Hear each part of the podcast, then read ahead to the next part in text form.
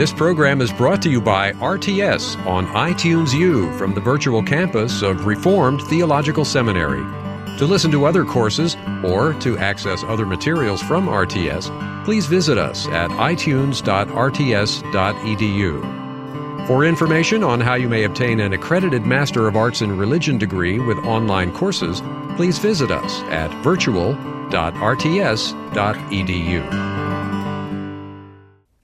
Well, when you kind of you know take together uh, what we saw last week with the commands that God had given to Abram in Genesis 12, when you take that along with what we've been talking about uh, this week, uh, the promises that God made to Abraham or to Abram, uh, when you take them both together, you see that in this commencement of the Abrahamic covenant in Genesis chapter 12, uh, you have both ponderous demands being placed on Abraham and glorious promises being made to Abraham. Uh, God has clearly, out of his uh, sovereign, gracious initiative, has uh, instituted this covenant with Abraham. Uh, if you remember from last week, uh, when God called Abraham, Abraham was a pagan. Uh, God, the, the, the covenant is the result solely of God's initiative. But in that sovereignly initiated covenant, uh, God has given Abram commands, uh, and he has given great promises uh, that will follow upon Abraham's obedience to those commands. You know, so on the you know, people all you know all the time talk about you know what kind of a covenant a certain covenant is, and this one, as all of them, you could classify it in a couple of different ways depending on the uh, the way that you look at it. On the one hand, clearly it's a, a unilateral covenant. God sovereignly initiates it. It's His grace alone that upholds it and that drives it, that fulfills it. Uh, if, if God had not graciously and sovereignly intervened in Abram's life, then Abram would have died as he had been living in Genesis 11. He'd have died as a pagan.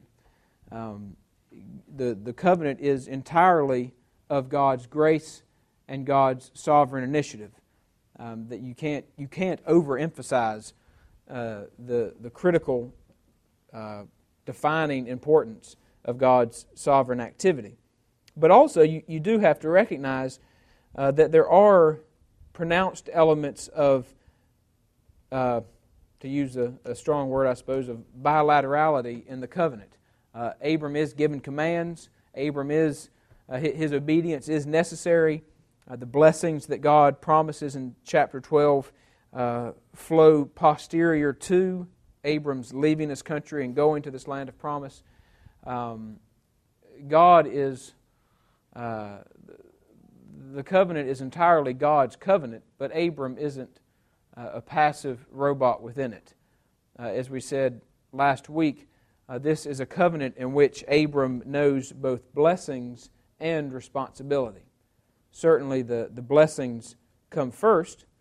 Uh, without the blessings, without the uh, regenerating work of God, Abram wouldn't be able to exercise responsibility. Uh, his, any responsibility he tried to render would have no meaning. You it's God's grace that's uh, central, but there is also uh, this element of Abram and his response. He has a responsibility within the covenant. And after you've read, you know, after you've gotten all the commands and the promises in chapter 12, verses 1 through 3, for you math whizzes, you know that you next come to verse 4. And in verse 4, you see Abram exercising that responsibility. Uh, God has given Abram very blunt commands. You know, get out of your country, get out of your, away from your family, away from your father's house, go to this land that I'll show you. He's given commands. He's made promises. He's promised a land, a seed, and that Abram will be a blessing. And then, verse 4, you read So Abram departed as the Lord had spoken to him. Know, so Abram, you know, immediately there exercises responsibility. Uh, he was uh, sovereignly and graciously called, he was given commands, and then he obeyed. Now, as we noted last time, uh, last week, the, the Abrahamic covenant isn't revealed in its entirety just here in chapter 12. uh, the disclosure of the Abrahamic covenant spreads itself out over many different chapters in the Scriptures. And the next major installment, so to speak, of the Abrahamic covenant comes in Genesis chapter 15. Uh, if, you, if you're looking for uh, you know, foundational passages about the covenant after chapter 12, you would go to chapter 15. But what happens in the intervening portions of Scripture between you know, halfway through chapter 12 and chapter 15 is not insignificant. Um, in a lot of ways, what happens uh, in those chapters sets the context in which chapter 15 makes sense. Um, now, as we saw just a second ago, in chapter 12, verse 4, Abram showed really remarkable uh, obedience you know, to be, to be perfectly frank, Abram is being called upon to surrender, uh, to sacrifice far more than you or I ever have been called to do. Uh, he is being called to leave behind literally everything. And he's being called to do it with far less clarity of revelation than you or I have. Uh, so Abram is having a tremendous responsibility placed upon him, but he obeys. I mean, he shows this remarkable obedience. But then, before you get out of chapter 12, even, uh, you see Abram sliding into unbelief, uh, sliding into disobedience in that way. Uh, in chapter 12, starting at verse 10, you read of this account where uh, Abram and Sarah are passing through Egypt, and Abram is afraid that the Egyptians will see Sarah's beauty, and when they find out that she is his wife, will have him killed so that they can take her as their own wife. Uh, so Abram instructs Sarah to tell everyone that she is his sister uh, to avoid um, him being harmed by the Egyptians. And sure enough, the Egyptians notice Sarah's beauty. Uh, they commend her to Pharaoh. Pharaoh uh, expresses a, an interest in her, and both she and Abram say that she is his sister. Uh, but then the Lord, it says that the Lord brings plagues on Pharaoh's house. Uh, he makes it clear to Pharaoh that Sarah is, in fact, more uh, or other than uh, Abraham's sister. And so the, the sinful relationship there never materializes between Pharaoh and Sarah. Uh, Pharaoh dismisses uh, Abraham from his borders with some reprimand. Uh, but but what, what's notable about that episode at the end of chapter 12 uh, for our purposes this morning is that you see that already Abram is demonstrating a lack of faith in God.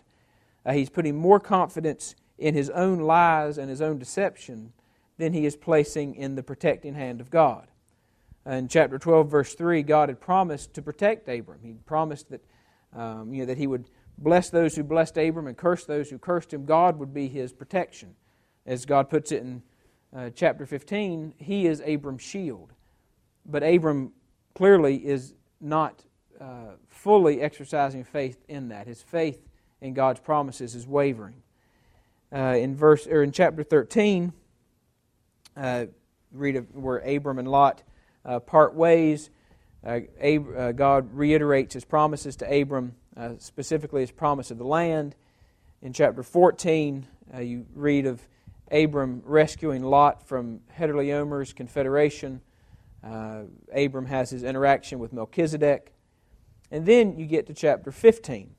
Now, in verses in chapters 13 and 14, you had had some notes of Abram's strengthening faith. Again, he had um, his, interaction with Lot, his willingness to let Lot have the choice of the land, uh, his uh, pursuing after Lot against a, a, vastly superior military force of Chedorlaomer's uh, confederacy uh, his interaction with Melchizedek, all of these things in chapters 13 and 14 are showing uh, Abram's faith. He'd had a stumbling at the end of chapter 12, uh, signs of faith in 13 and 14, but then you get to chapter 15, and chapter 15 starts off again with a note of Abram's faltering faith. Uh, in verses 2 and 3 of chapter 15, excuse me, in chapter 2 and 3, excuse me, verses 2 and 3 of chapter 15, you see that Abram pretty clearly is anxious that God will not fulfill or will not be able to fulfill his promise to give Abram a seed. Uh, Abram very clearly is struggling with the promises of God. His, his heir is not his own son, but one who simply was born in his house. Uh, Abram is, is struggling with this particular promise that God's made.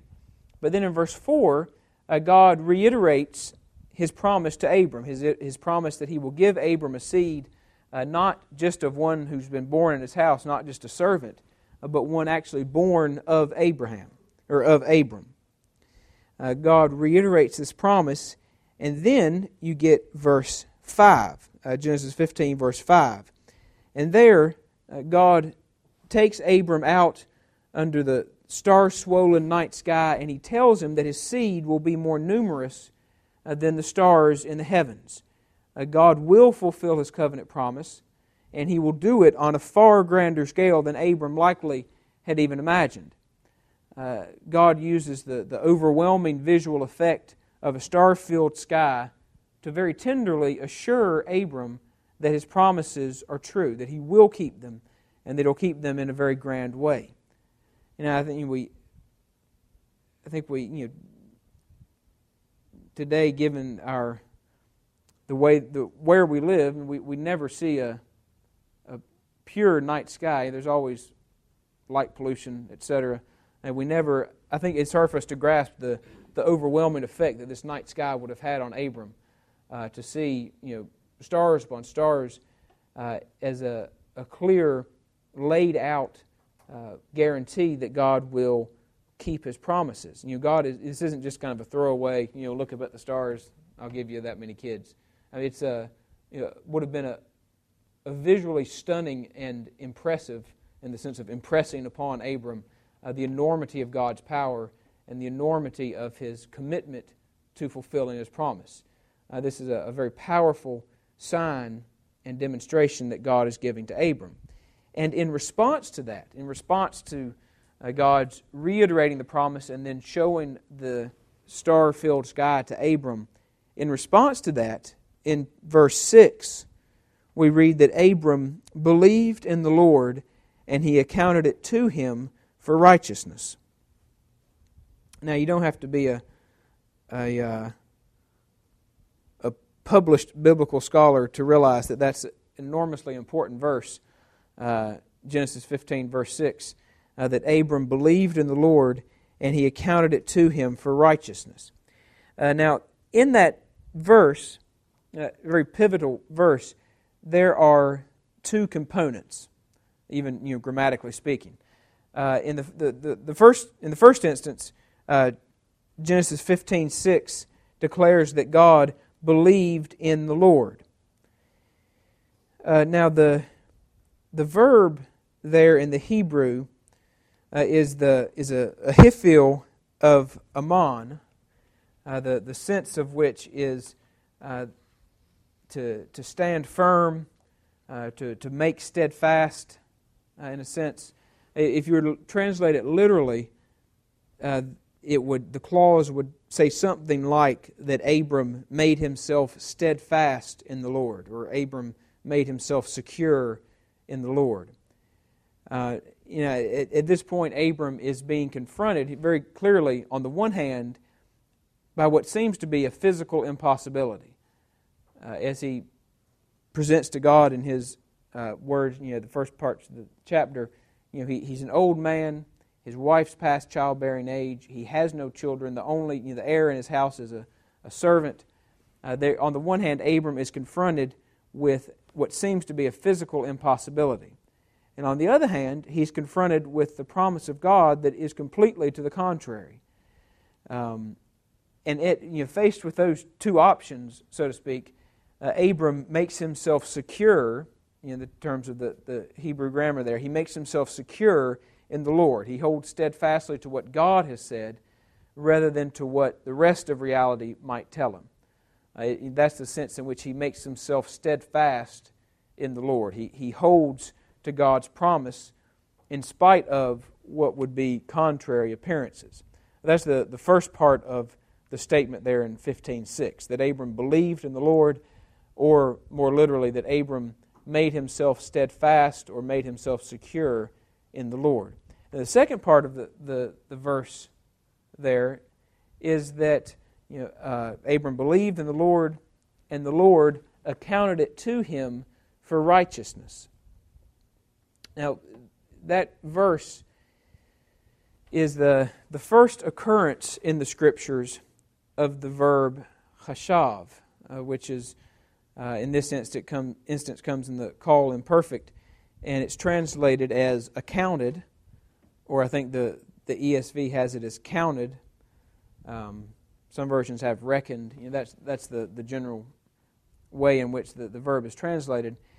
And although it's the, the first occurrence of the verb uh, in the, the Hebrew Scriptures, it's far from the last occurrence. You know, it occurs a number of other times in the Old Testament, particularly a number of times in the Pentateuch. And so, from the um, the occurrences of it throughout the Scriptures, you can get a pretty clear sense of the, the full connotation of the verb. And you know, speaking in terms of that, the, the full meaning, the connotations of the verb, uh, it always speaks of uh, accounting something to someone that that person is not in and of himself.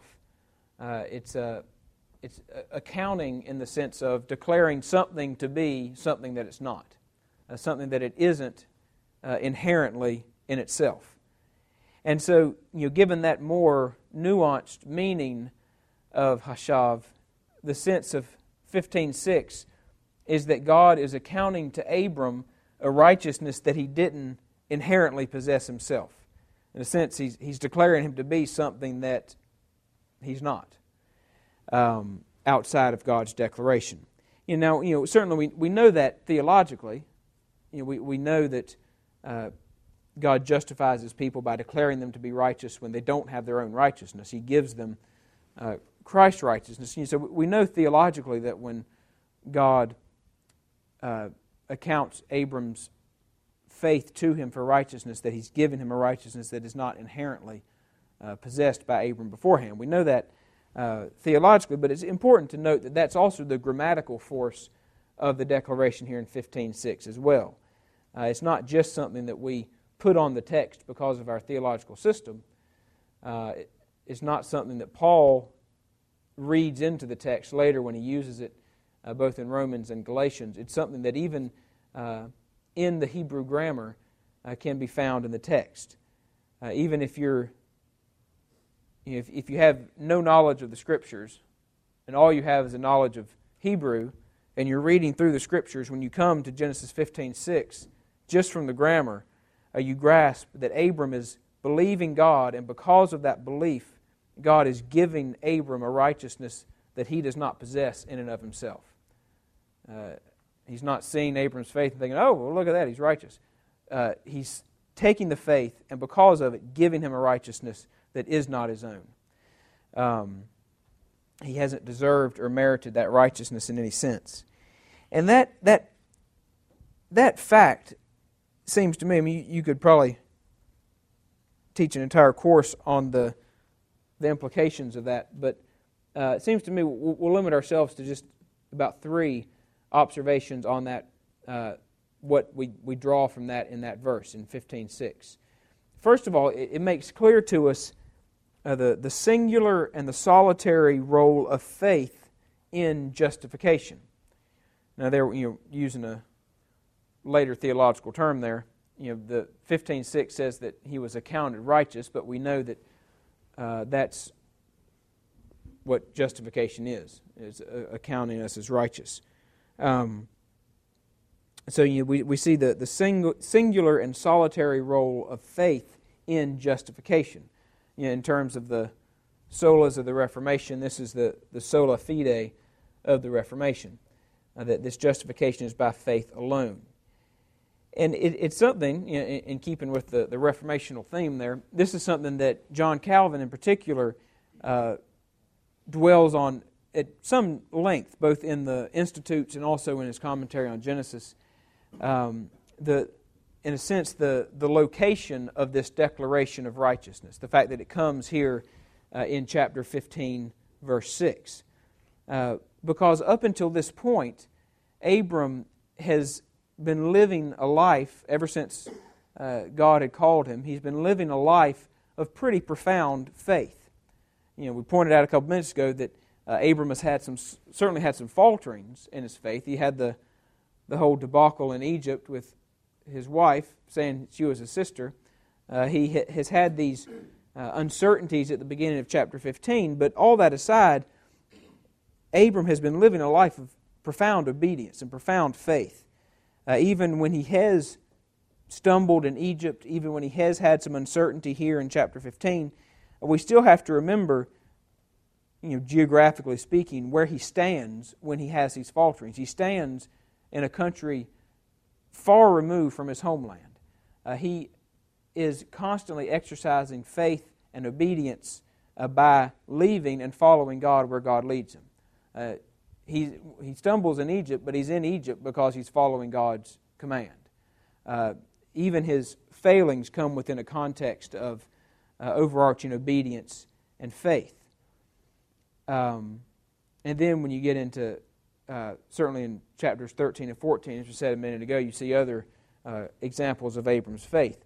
So while there are admittedly falterings, Abram is living a life of obedience and faith. Uh, Calvin uses strong language. He, he says that Abram's life up to this point has been, in Calvin's words, spiritual and almost angelic, as uh, Calvin puts it in his Institutes. You know, so Abram has been living a profound life of obedience and faith. Um, in a manner of speaking, Abram has many works, many obediences uh, that he uh, would be able to offer in his defense. But yet, still, why is he counted righteous in chapter 15, verse 6? He's counted righteous and he's justified because of faith. Now, it's not as if Abram is justified by faith because there's no other thing that can justify him. It's not as if he doesn't have any works, it's not as if he doesn't have any obedience. He has many good works. But even in the presence of much tangible obedience, justification still comes by faith alone. Uh, it's not works, it's not obedience, uh, it's not any sort of uh, good thing in man uh, that brings about justification. Justification is by faith alone. Now, certainly that's is you know it's not to imply that prior to 15:6 uh, Abram never has believed in God. That's not what the passage is saying. It's not saying that this is the first time that God has looked at Abram and seen him as righteous. You know, the point of the declaration being put here, it seems to me, uh, the point of this, the declaration being here in chapter 15 and not back in chapter 12, uh, is to be the, the, the point seems to be the simple and rather powerful fact uh, that even at this point, nothing has been added to Abram's faith that has any bearing on his justification. Uh, that seems to be the point that the Scripture is making by placing that uh, at this point in Abram's relationship with the Lord. Uh, even at this point, even after so much obedience, nothing that Abram has done has added anything to the ground of his justification. His justification still is entirely by faith. Uh, certainly, that's the, the testimony of the Scriptures throughout that the, the justification of the people of God, the justification of the covenant of grace, comes wholly and entirely by faith. So that's the, the first observation that I think presents itself to us uh, from Genesis 15 6. It, it impresses upon us the centrality uh, of faith in justification, really, the, the sole foundation of justification being in faith. Uh, the, the second observation that I think you can make from, from that verse uh, is it, it, makes it pretty clear that this uh, justification or this righteousness of Abram, uh, that it is entirely of God's grace. Uh, speaking in terms again of the solas of the Reformation, that would be your sola gratia of the Reformation, that uh, salvation is by grace alone. Um, you know, the the verse here, you know, Genesis 15, 6, puts it pretty clearly and simply that Abram has received righteousness, and he's received righteousness because of faith. Um, now, you know, we saw a minute ago that even the language of the verse uh, shows that Abram is being accounted as something that he is not in and of himself. Uh, but even lying in back of that, you know, even in getting to the point uh, of having faith, which is then rewarded with his incommensurate righteousness, even to that point, even the getting to the point of faith, has been entirely of God's grace. Uh, the, the, the fact that uh, the, the faith that Abram has exercised, uh, this faith that has brought the righteousness, uh, has been a faith in God's promise that he will give Abram a seed and will greatly multiply that seed. Uh, you know, in, in the specific setting of Genesis 15, that's the faith, uh, that's the, the promise in which Abram is standing firm. Uh, the promise that God would give him a seed and he would multiply that seed. That's the, where Abram's faith is coming into play. Now, that promise, as we saw, is being pressed upon Abram both verbally in God's reiteration of the promise in chapter 15, verse 4, and also visually in the, the display of the star filled sky in verse 5. You know, so Abram is exercising faith in the promise of the seed. Uh, that promise is being pressed on him both verbally and visually. And both of those reiterations of the covenant promise have come about because of what? They've come about because of Abram's doubt. Abram had had questions in verses 2 and 3, and that uh, doubting sort of question, that uncertain question, has elicited from God a verbal reiteration and a visual sign, and that reiteration and sign from God has pressed the promise on Abram that has led to his faith that then has been rewarded with righteousness. Uh, if you kind of see where I'm going with that, all of this has begun with Abram's doubt.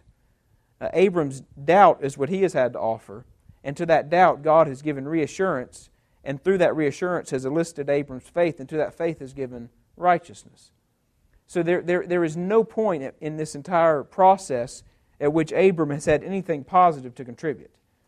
Uh, even the faith uh, that he uh, displays there in verse 6 is a faith that God essentially has drawn out of him uh, through, the, uh, through his verbal reiteration of the promise and his display of the star filled sky. Even you know, uh, the, the grace of God is seen not only in the fact that he gives righteousness to faith, but it's also seen even prior to that in the fact that he himself has given the faith. Uh, Genesis 15 6, I think, presses that upon us that uh, all of Abram's redemption is entirely of God's grace. Uh, if, you know, if you're reading through uh, chapter 15, when you get to verse 6, it's pretty clear that the faith that Abram has has been given him by God. Uh, God's given him the faith, and he's given righteousness to that faith. So, in uh, 15.6, you have that um, justification is wholly by faith uh, that God's uh, redemption, his, his uh, work in Abram, is also entirely of grace. And then the, the third uh, observation on 15.6 I think uh, is worthwhile to make uh, is you really, in that verse, the, in a sense, the, the hope of the gospel kind of breaks out into the scriptures. there has been a pretty tangible, it seems to me, as as you read through Genesis, a pretty tangible shroud of despair that has hung over humanity uh, ever since the fall. You have, uh, certainly, you've read of you know, men prior to Abram who have been considered, have even been considered righteous in God's sight. Uh, you, read of, you read of Enoch in chapter 5, verses 21 through 24. It says that he walked with God. Uh, we know, we discussed it some, in some detail, Noah um, in, in chapter 6, we saw how he found grace in the eyes of the Lord, and he even was described as a just man in Genesis 6 9. But still, there had never been prior to this such a clear um, explanation, so to speak, of God's economy in salvation. There had never been something so clear as this declaration that Abram believed a promise, and because of that belief, God counted him as righteous. Um, there, this is the, the first instance of God so clearly revealing what you might call the method of his redemption. Uh, that he, you know, he's promised that he'll turn the hearts of his people, he's promised that he'll redeem his people, that he'll maintain the seed of the woman. He has made all these promises, and this is the first instance that we get of a pretty clear in, indication of how he's going to do that. He's going to give his people faith, and to that faith, he's going to give a righteousness that they don't deserve. Um, it's, it's a pretty, a pretty startling declaration in that sense. Uh, when, um, and when God declares Abram to be righteous. You know, we've known ever since Adam uh, that all men are in sin, uh, none are righteous, but here we see that Abram uh, is declared to be righteous um, because of his faith. Now, those just you know a, a couple of uh, observations on uh, some of the, the directions you can head in um, with Genesis 15:6. It shows us the importance of faith. It shows us uh, the centrality of God's grace, and it also gives us, in a sense, the first clear revelation of God's uh, gospel method, if you want to put it that way, of redeeming His people and of keeping and fulfilling the promise that He had made back in the garden to maintain a people and to turn their hearts to Him. Um, now that uh, you know the the verse also goes on Genesis fifteen six also as I indicated a minute ago goes on to be important in the New Testament. It's used uh, at least twice by Paul uh, in Romans four. He uses it fairly extensively and keeps referring to it repeatedly throughout the chapter. Uh, he refers to it and argues from it again in Galatians 3 6. And then, even in the book of James, uh, James makes use of Genesis 15 6 in James 2 21 through 23. Um, so the, the verse is, is clearly, by the New Testament author, seen as being a pivotal point in God's uh, work and in his revelation of his covenant. And we'll, we'll come to some of those passages later when we're looking at the New Testament. Um, but for the time being, uh, we'll, move past verse 6 and go to verse 7. Um, because when, when you get into verse 7 of Genesis 15, you know, verse 6 obviously has been critically important.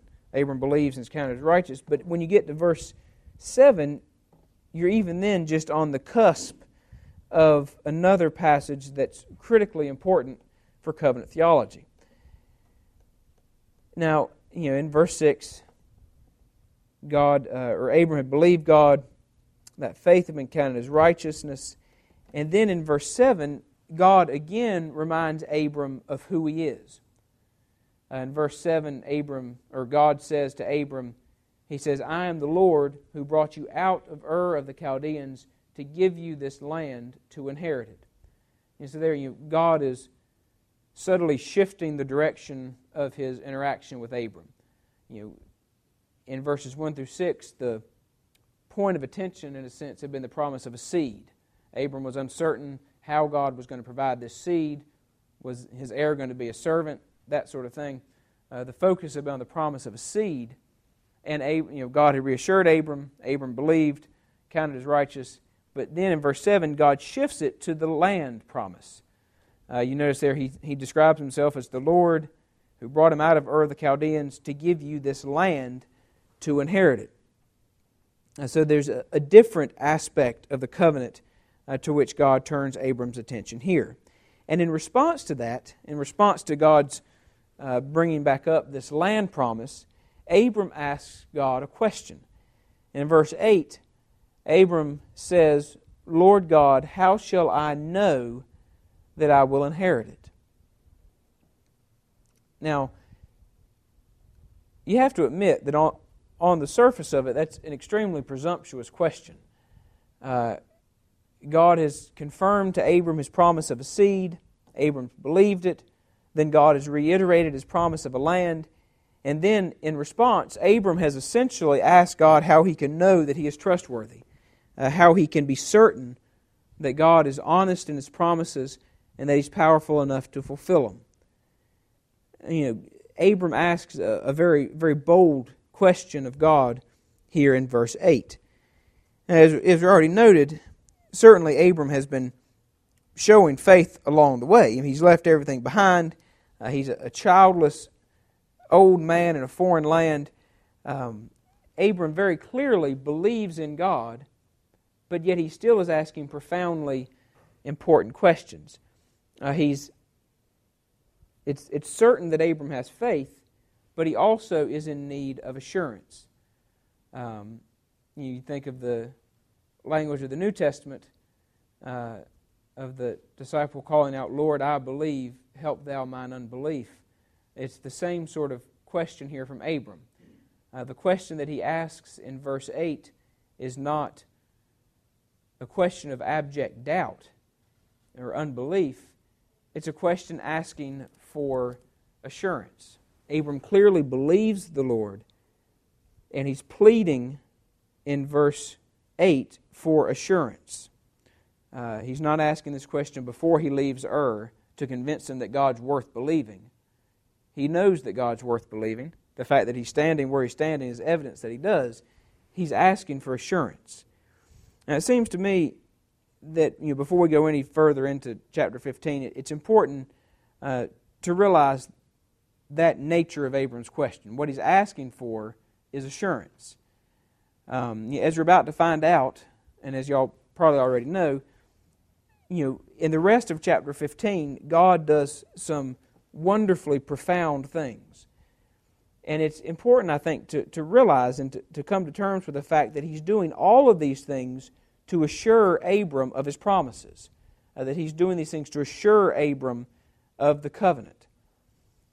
Now, on the one hand, I think that that uh, really the, the whole scenario playing out here in chapter 15 shakes our facade of self confidence. Uh, even those who have dedicated their lives to following God, even those who have demonstrated their faith by sacrificing everything, even they have moments of vulnerability. Uh, even Abram here is struggling for assurance and is pleading for assurance. Now, this, I think, has can have a, a particular sort of humbling effect on men who are going into or in the ministry. Uh, kind of the assumption is that if you've dedicated your life to God's service, you ought not struggle with assurance. Um, I think Abram certainly would give the lie to that thought. And, you know, not everyone in the ministry struggles with assurance. Some men do in a very profound way, some men not at all, some men fall somewhere in between. It's not a, a uniform experience, but men in the ministry, and some of y'all might be some of those men or might prove to be some of those men at some point, men who do struggle with assurance uh, oftentimes are stigmatized as if it's wrong to have given your life to God's service and be in uh, a position of ministry to His people, and then yourself struggle with assurance. I think clearly in the example of Abram here, we see that it's possible, it's profoundly possible to lay down everything in God's service and yet still have moments of aching vulnerability. I still have moments when you have to cry out pleading for assurance. I think that um, is important for us to come to terms with whether we are one who struggle with assurance or whether we're not in our treatment of our brethren who do. Uh, it's, a, it's an entirely possible scenario. And on the other hand, as we see what unfolds from this point forward, uh, we see the crouching condescension of the God of the covenant. Uh, he stoops to give his people an assurance that really, you know, in a manner of speaking, they really ought not need. Uh, God already has given Abram ample assurance of all of his promises. But still, here he does these profoundly important things in the rest of chapter 15 simply to assure this old man that he will keep his promises. Uh, there is uh, seemingly no length to which God will not go to assure his people uh, of the surety of his promises. Uh, God is doing all of these things that we're about to look at, that we're about to consider. God is doing all of them uh, to take away the doubt that's in Abram's heart. Now, this, you know, the, the assurance that God gives to Abram here is a, a, a remarkable assurance indeed. Now, if you you know, look through the you know, the rest of chapter 15, you know, starting there at uh, verse 9. Now, most of y'all have been through classes where you probably covered have covered these verses in uh, great detail, and you probably can anticipate a lot of what I'm going to say. But you know, for for the most part, we also have to recognize that in these verses, in verses 9 through 21 of chapter 15, uh, there are layer there's layer upon layer of both cultural and chronological differences that make this passage eminently confusing uh, and uh, really inaccessible in a lot of ways uh, to a lot of people. People tend to just kind of pass over it as you know another sacrifice, another listing of people groups with strange names. Um, it's uh, it's important uh, you know to, to, to come to terms with what's going on there rather than just uh, pass over it, which most people tend to do. Now in in verse nine, uh, you know, in verse eight, God has asked Abram the question, you know, Lord God, how shall I know that I will inherit it? And then in verse 9, God gives Abram instructions. Uh, he tells Abram to collect five different animals. Uh, the first three of them, uh, a three year old heifer, a three year old goat, and a three year old ram, are all, pretty clearly there, three years old. Uh, three years old uh, would have been the age at which an animal was considered fully grown uh, fully mature for use in ritual. Um, and in addition to the three three year old animals, he also collects two birds. And then in verse 10, Abram actually collects these animals, and it, it's clear that he, he knows what to do with them. God doesn't uh, have to give him a lot of detailed instructions. Abram knows what to do. He gets the animals, and he, uh, the larger ones at least, uh, the larger three year old animals, Abram cuts in half uh, right down the middle of the animal. He then lays the severed halves opposite of each other, uh, essentially making a, a, sort of aisle down the middle of the slaughtered beasts. Um, Abram does this, he lays out the animals, and then he sits and he waits in verse 11. Uh, he sits and he waits for something more to happen. And as he's sitting and waiting, in verse 12, Abram falls into a deep sleep. And as Abram is in this deep sleep, in verse 12, we read that a horror and great darkness fell upon him, as the verse says. A horror and a great darkness. Now, that can seem a little bit odd. Uh, you know, what, what exactly is meant by horror and great darkness. But the, the language that's used in the Hebrew uh, Ima Hasheka Gedolah, the, uh, the, the words being used there, when they're used in the Scriptures, when they're used elsewhere in the Old Testament, uh, they're used to refer to the presence of God. Uh, what is translated as horror and great darkness uh, elsewhere is used uh, to refer to God's presence. So while Abram is in this deep sleep, essentially, God comes to him. And God does two things when he comes to Abram. First of all, God gives Abram a verbal revelation. Uh, you get the bulk of that verbal revelation in verses 13 through 16. Now, in verses 13 through 16, uh, essentially God is telling Abram that even though uh, his promises are certain, even though his promises will certainly come to pass, there is going to be a temporal interval before the earthly fulfillment of those promises is experienced. Uh, you know, to be to be perfectly blunt, there, God is forewarning Abram of the Egyptian captivity of the Israelites. Uh, he tells Abram that his descendants will be enslaved for 400 years in a foreign land, there in verse 13. Uh, then in verse 14, and again in verse 16, uh, God tells Abram that after uh, that amount of time has passed, after those four centuries have passed, Abram's descendants will be brought out again and brought to the land of promise. You know, so God makes, he, he gives Abram this verbal revelation and assurance that even though Abram isn't seeing the earthly fulfillment of the promises, they are coming. They are certain. God even knows the timeline uh, in which they will occur. And God even gives Abram the reason for this 400 year delay. God tells Abram uh, that this delay will occur because the iniquity of the Amorites is not yet complete. There in verse 16. Now, down in verse 21, you see that the Amorites, the Amorites, they're one of the nations that currently live in the promised land. Uh, but here in verse 16, God is, seems to be using uh, the Amorites as sort of representative of all of the nations uh, that are then inhabiting the land of promise. So essentially, God is saying to Abram that his descendants will spend centuries in chains because God still has work to do amongst the current inhabitants of the land of promise. And I think that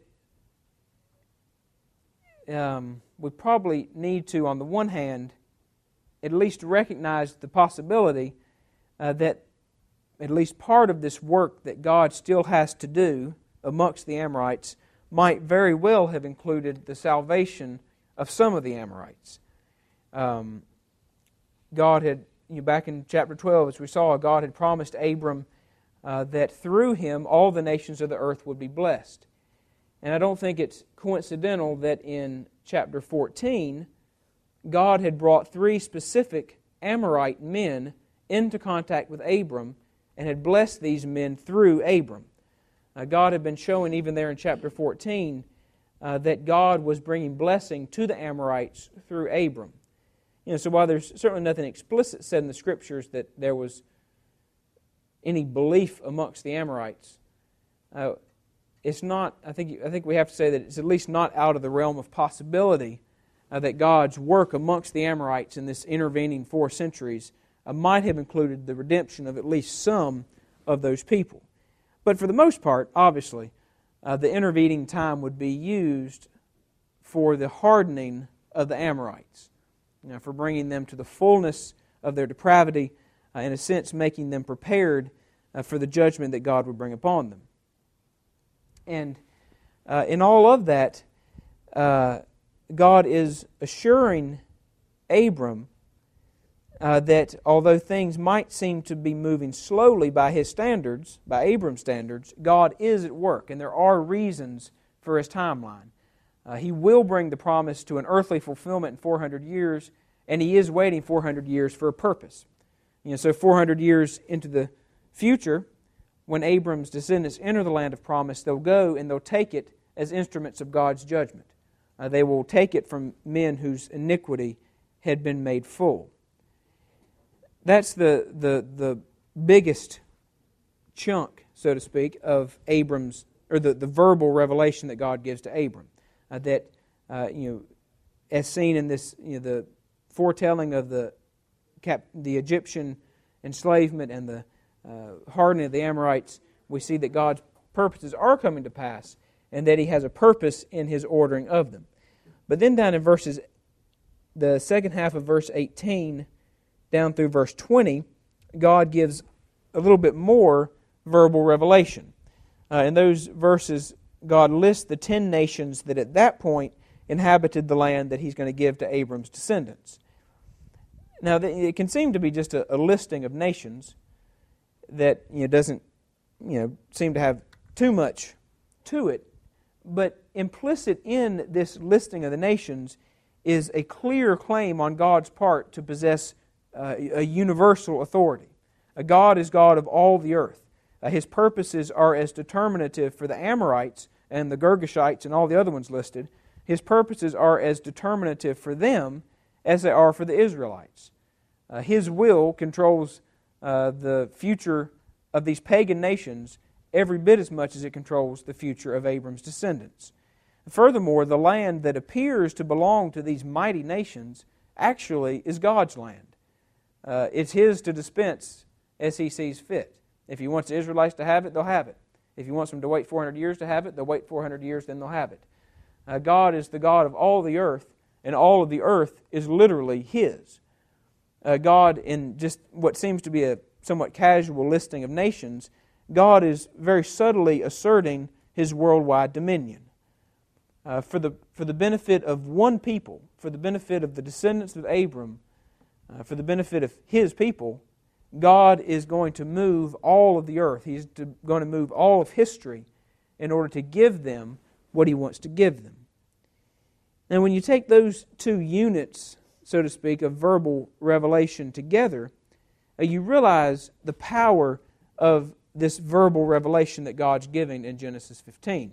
When we think about the latter portion of Genesis 15, our attention most often goes to the covenantal ceremony that we'll look at here in a minute. But we, we shouldn't downplay the power of this verbal revelation. Uh, Abram has come to God with this aching question, this longing to know that God is both willing and able to keep his promises. And in response to that question, God has kind of casually, it seems, offered Abram this view of history, this view of the nations that leaves no doubt that God is able to fulfill his promises. All of uh, the nations, all of the course of history, all of it is being moved in accordance with God's covenantal purposes. Uh, God clearly is able to give Abram the land that he's promised. Uh, just because God's promises might seem to be forgotten doesn't mean that they are. God still is in control and he's still faithful to his promises. Uh, just because God's people are in chains doesn't mean that their God is in chains too. Uh, it never has and it never will. Uh, that's what God is communicating to Abram, uh, that he is sovereign over all the earth. Uh, that was certainly uh, an encouragement to Abram, uh, you know, to know that God was able to do all of these things, and it's you know an encouragement even for us today in the church. You know, we are members of a church that has been promised worldwide victory, but when we look around us, seems in most cases to be increasingly marginalized. Uh, in, in a lot of ways, God's promises uh, to human eyes can seem to, to human eyes, not to human eyes, to human eyes, uh, can seem to be in peril. But the, the understanding that God is giving Abram of his power and his control of history, it shows us that even when his purposes seem to be in the most peril, he still is in control. Uh, this is a, a very powerful uh, understanding of history and of God's power uh, that God is giving to Abram in this verbal revelation here in chapter 15. So while we'll certainly spend time on the, the covenant ceremony, and we shouldn't downplay or neglect this verbal revelation. These are grand promises that God has given to Abram and uh, promises that really shape and encourage our uh, Christian lives even today. Um, any questions? at that point? Well, we uh, before we r- rather than get into the covenant ceremony and then stop two or three minutes into it, we'll just we'll go ahead and break there, and when we come back next week, we'll look at the uh, the covenant ceremony there in chapter fifteen. The preceding program has been brought to you by RTS on iTunes U from the virtual campus of Reformed Theological Seminary and may not be reproduced or disseminated, in part or in whole, for sale or for profit without expressed written consent. To listen to other courses or to access other materials from RTS, please visit us at itunes.rts.edu.